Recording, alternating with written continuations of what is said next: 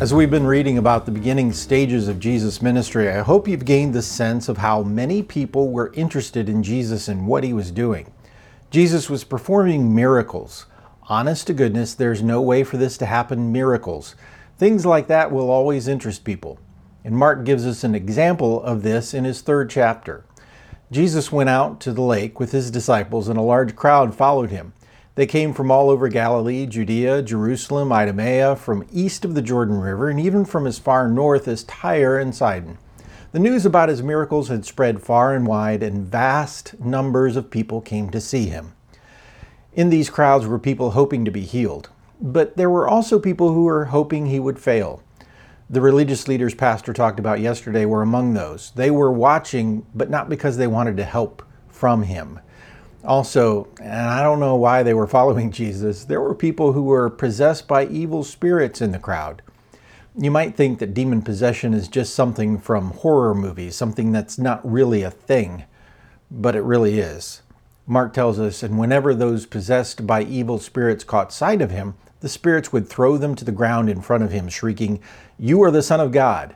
But Jesus sternly commanded the spirits not to reveal who he was in addition to the people looking to be healed and the people looking for Jesus to fail and the people who were demon possessed, there were a group of people who were simply trying to learn from Jesus.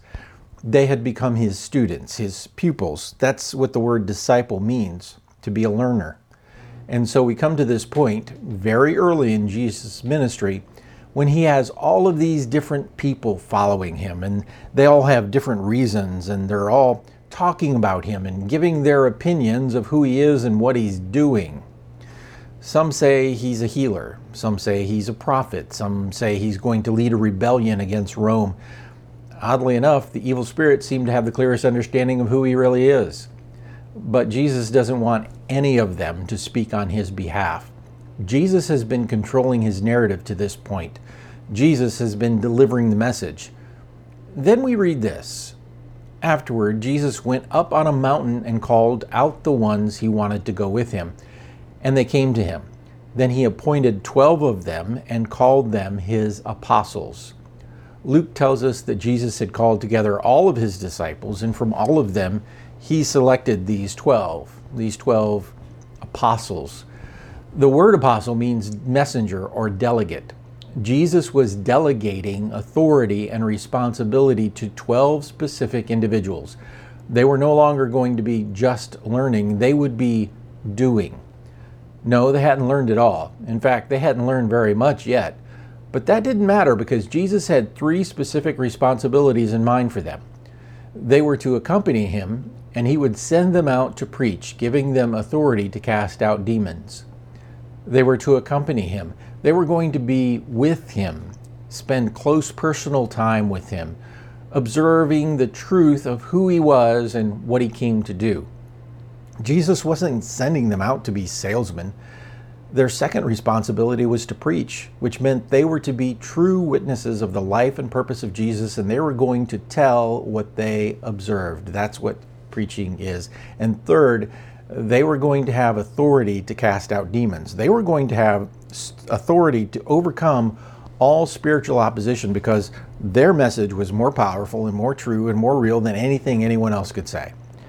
Today, 2,000 years later, many people are fascinated by Jesus. Many still have their own opinions about who he is and what role, if any, he plays in their life. However, only those who spend time with him will discover who he really is. So, the question for you today is Are you ready to spend some time with him? Are you ready to discover who he really is? As Jesus spent time with the Father all night, praying and discussing his big decision that was coming up, and then he spent time with these learners and apostles, doers, delegates of his purpose and his mission on the earth. May we all do that. May we draw close to Him, spending time with Him so that we can carry out what He's called us to do. And as always, keep the faith.